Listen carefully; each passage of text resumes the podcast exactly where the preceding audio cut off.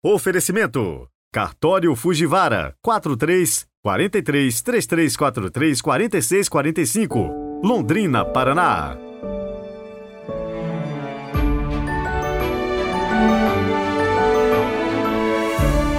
Sexta-feira, 10 de março de 2023.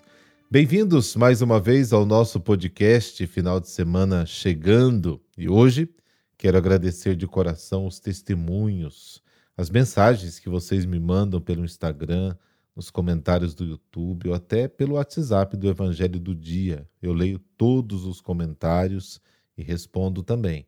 Grato por tudo isso, principalmente pela oportunidade que você me dá de levar a palavra de Deus aí para a sua vida e a satisfação da sua companhia em torno da Sagrada Escritura.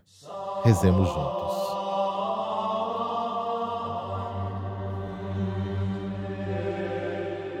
Pelo sinal da Santa Cruz, livrai-nos Deus, nosso Senhor, dos nossos inimigos. Concedei-nos, ó Deus Todo-Poderoso, que, purificados pelo esforço da penitência, cheguemos de coração sincero às festas da Páscoa que se aproximam. Amém.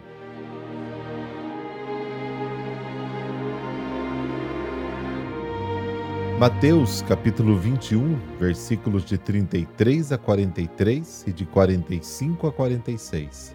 O Senhor esteja convosco, Ele está no meio de nós. Proclamação do Evangelho de Jesus Cristo segundo Mateus. Glória a vós, Senhor.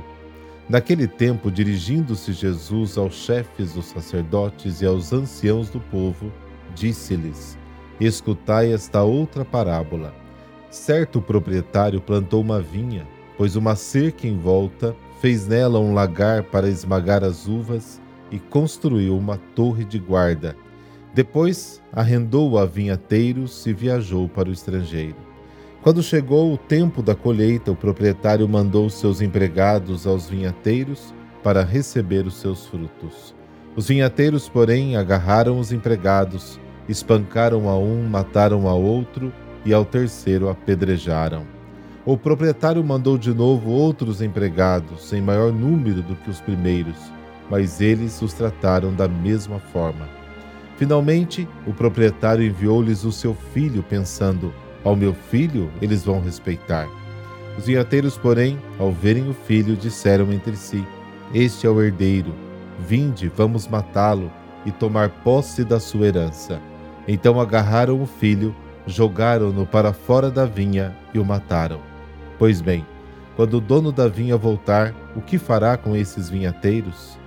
Os sumos sacerdotes e os anciãos do povo responderam: Com certeza, mandará matar de modo violento esses perversos e arrendará a vinha a outros vinhateiros, que lhe entregarão os frutos no tempo certo. Então Jesus lhes disse: Vós nunca lestes nas Escrituras a pedra que os construtores rejeitaram tornou-se a pedra angular. Isso foi feito pelo Senhor e é maravilhoso aos nossos olhos. Por isso eu vos digo: o reino de Deus vos será tirado e será entregue a um povo que produzirá frutos. Os sumos sacerdotes e fariseus ouviram as parábolas de Jesus e compreenderam que estava falando deles. Procuraram prendê-lo, mas ficaram com medo das multidões pois elas consideravam Jesus um profeta. Palavra da salvação. Glória a vós, Senhor.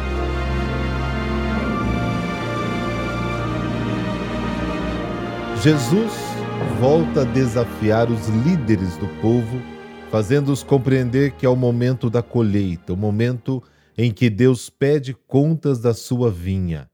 A aplicação é clara. Depois de terem rejeitado os profetas, os líderes de Israel ainda podem aproveitar a última oportunidade para se arrepender, para acolher o filho, o herdeiro.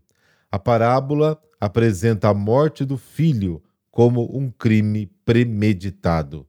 Depois de pedir aos seus interlocutores que tirem eles mesmos as conclusões da parábola, no sentido que está em Isaías capítulo 5, versículos de 5 a 7, lá você pode conferir, Jesus torna explícito o seu julgamento.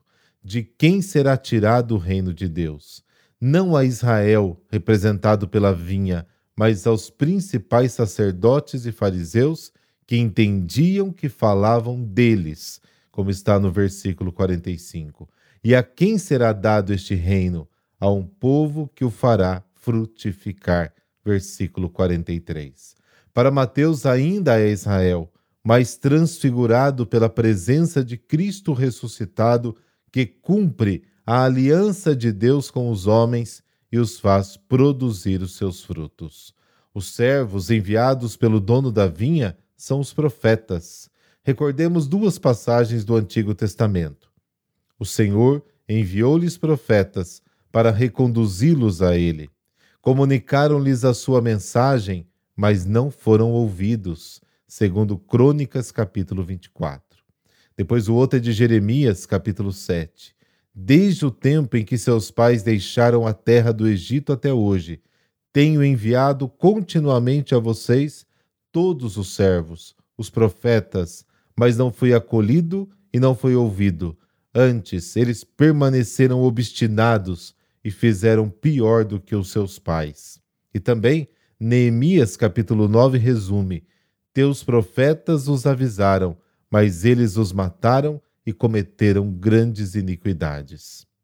O Messias, humilhado e morto, se tornará, desde o momento da sua ressurreição, a pedra angular da igreja, o seu fundamento inabalável.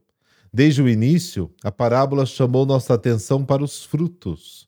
Os frutos do reino de Deus coincidem com a fidelidade no amor ativo, que é a síntese da vontade de Deus. No final, o julgamento será baseado nos frutos do amor fiel e ativo, e não na simples pertença a Israel ou à Igreja. É preciso estar, mas também é preciso ser. Estive fome e me deste de comer. Estive com sede e me deste de beber. Estive nu e me vestistes. Fui peregrino e me acolhestes. É o amor ativo. Estes são os frutos que o Senhor espera colher da sua vinha.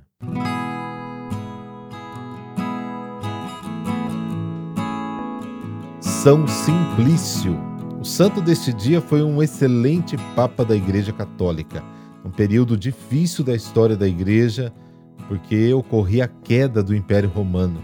São Simplício liderou o rebanho de Cristo de 468 a 483. Simplício viveu num período em que toda Roma e toda Itália foram invadidas por vários povos bárbaros, visigodos, hunos, vândalos. Nosso santo foi elevado à cátedra de Pedro e, como Papa, viu a ruína do império, mas experimentou a assistência do Espírito Santo contra as heresias que invadiam o mundo cristão. O nestorianismo, né, que dizia ser o Cristo homem diferente do Cristo Deus, o monofisismo, que é outra heresia que pregava duas naturezas de Cristo, onde a divina suprimia a humana. E com a queda do Império Romano, em 476, Roma tornou-se a cidade dos papas.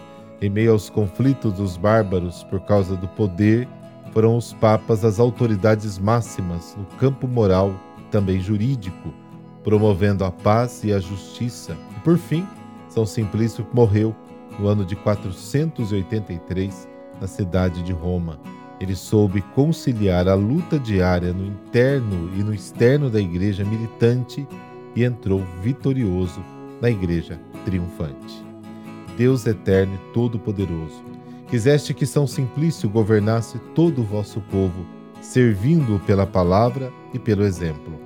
Guardai por suas preces os pastores da vossa igreja e as ovelhas a eles confiadas, guiando-os do caminho da salvação por Cristo nosso Senhor.